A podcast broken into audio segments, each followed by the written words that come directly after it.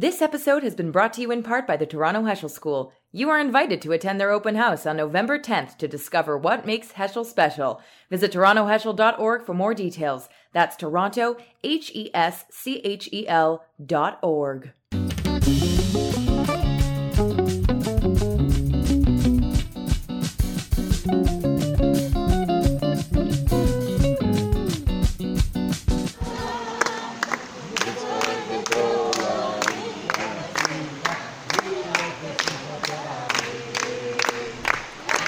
That's what it sounded like this week in a rocky canyon near Ein Gedi, Israel. A group of Canadian hikers spontaneously breaking out in song and dancing with Cheryl Mandel, in memory of her son, Lieutenant Daniel Mandel. The Mandel family had moved from Toronto to Israel, and he was 24 years old, and he was an Israeli soldier who was killed while on patrol near Nablus years ago.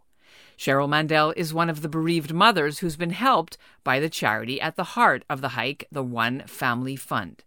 The fund has strong Canadian roots. Mark and Chantal Belzberg and their daughter Michal founded it 20 years ago this summer after Palestinian terrorists carried out the Sbarro pizzeria bombing in Jerusalem in 2001. It killed and wounded so many people, and the Belzbergs wanted to help the victims who survived and the bereaved families. Flash forward to this week, and for the first time since COVID, the annual One Family Fund hike has gone ahead. Although it's a much smaller group than usual, just 29 Canadians and a couple of Americans, the hike brings the volunteers face to face with the Israeli families who their money helps, and they hike together to raise money for scholarships, physical therapy, trips to Canada for summer camp, and the famous Bereaved Fathers Choir, who you'll hear later in the podcast. There are memorial candles on the dining tables and photos of the terror victims hanging from the trees as the hikers gather each night. And each hiker wears a card on their backpack with the story and photo about one of the victims. The wife related the story. She was there at the time. Mm-hmm. Um, in her car, a terrorist came up, shot husband who was driving the car. She was shot a couple of times, was very, you know, seriously injured. She had a I think as like a four year old in the back seat who was shot in the leg.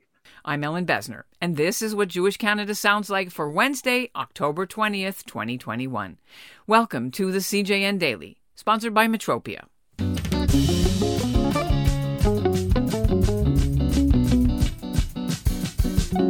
In the hostilities that broke out in May of this year between Israel and Hamas, 13 Israelis were killed, including an IDF soldier, and over 300 other people were wounded. Staff from the One Family Fund in Israel swung into action. They went to the hospitals within hours to see what these victims of terror needed and what their families needed, whether it was immediate help or on a longer term basis, as long as is needed, even for life.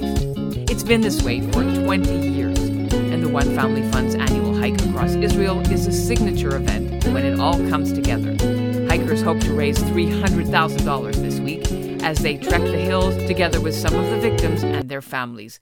And they even help carry some of them along in special wheelchairs.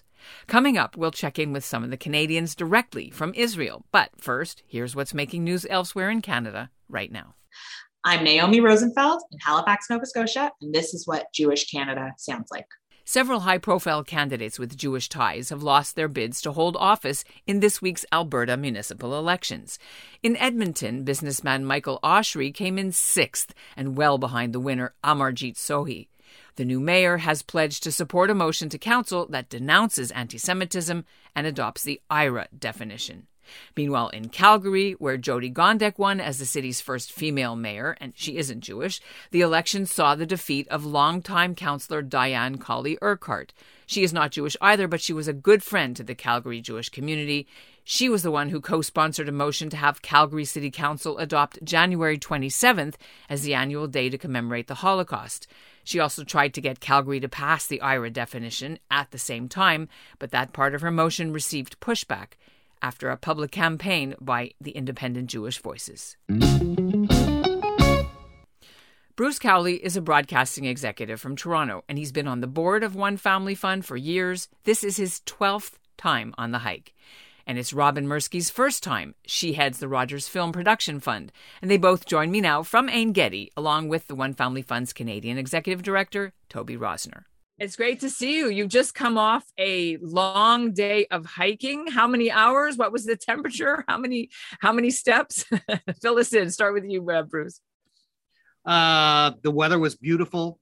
It was hot. Uh, we didn't get much shade, which also it's you know always makes the hike a little more um, you know difficult in some way, more cha- more challenging. But you know you, you keep going, you put one foot in front of the other, and uh, it's it's so exciting for us to be here. I mean, I can't believe I'm back again after what we've been going through over the last year and a half, and and it's great to be here. What does it say that the decision was made to actually have the hike when so many other organizations, Hazon and what have you, uh, have canceled theirs? So it it was challenging. We looked at it a number of ways. The bottom line really was that this charity and this hike in particular is about connecting with the victims of terror. There is a serious relationship going on here. And it was about getting back here and um, showing them that we care, that we care enough, cared enough to get on a plane. And certainly the reaction of the victims of terror that have been with us to date uh, has validated that that was uh, an important decision um, you know, of the people who were victims of terror in the recent hostilities or since then, have you been able to meet any or see any? And what was your experience with that like? Uh, we were, in fact, hoping to have, we've a number of victims of terror, over 40. They outnumber the participants, those that will join us this week and have joined us. We, there were a couple that we were hoping to bring from the May hostilities. Unfortunately, they weren't well enough actually to be able to come out. But we did do some visiting before the trip, so they're not here for the hike. So, um, do you want to give me one example? And then, Robyn, did you get to meet any of these people? So, I've been able to to meet and speak with a lot of the victims here who have been um, on the hike uh, more than once. Um, you know, hearing their stories certainly gives me more perspective. Um, and it's been fascinating to see how one f- family fund helps them heal and cope and and the victims who um, get together you know themselves as victim they have a community that you know very few people can understand. Um so who are you walking for uh, robyn? Who's on your backpack? The man that i'm hiking for i met his daughter. She was here and she was with him when he was killed. It was a terrorist attack in a mall and they were eating dinner and two men walked in wearing suits and um, opened fire, and um, her father was killed. And I met her, and we we spoke at length. And she said, "You can ask me anything." And she's been to Camp Timberlane, um, and she is extremely close to one family. And this happened. It was the Sarona Market terrorist attack. I don't know if you recall that one that stands out for a lot of people because it happened smack in the middle of Tel Aviv's business mm-hmm. district, which is not sort of typical of the the uh, attacks that have taken place in the last few years. Mm-hmm. We talked a lot about it, and you know her PTSD is is significant because um, she was there and watched her father uh, killed in front of her.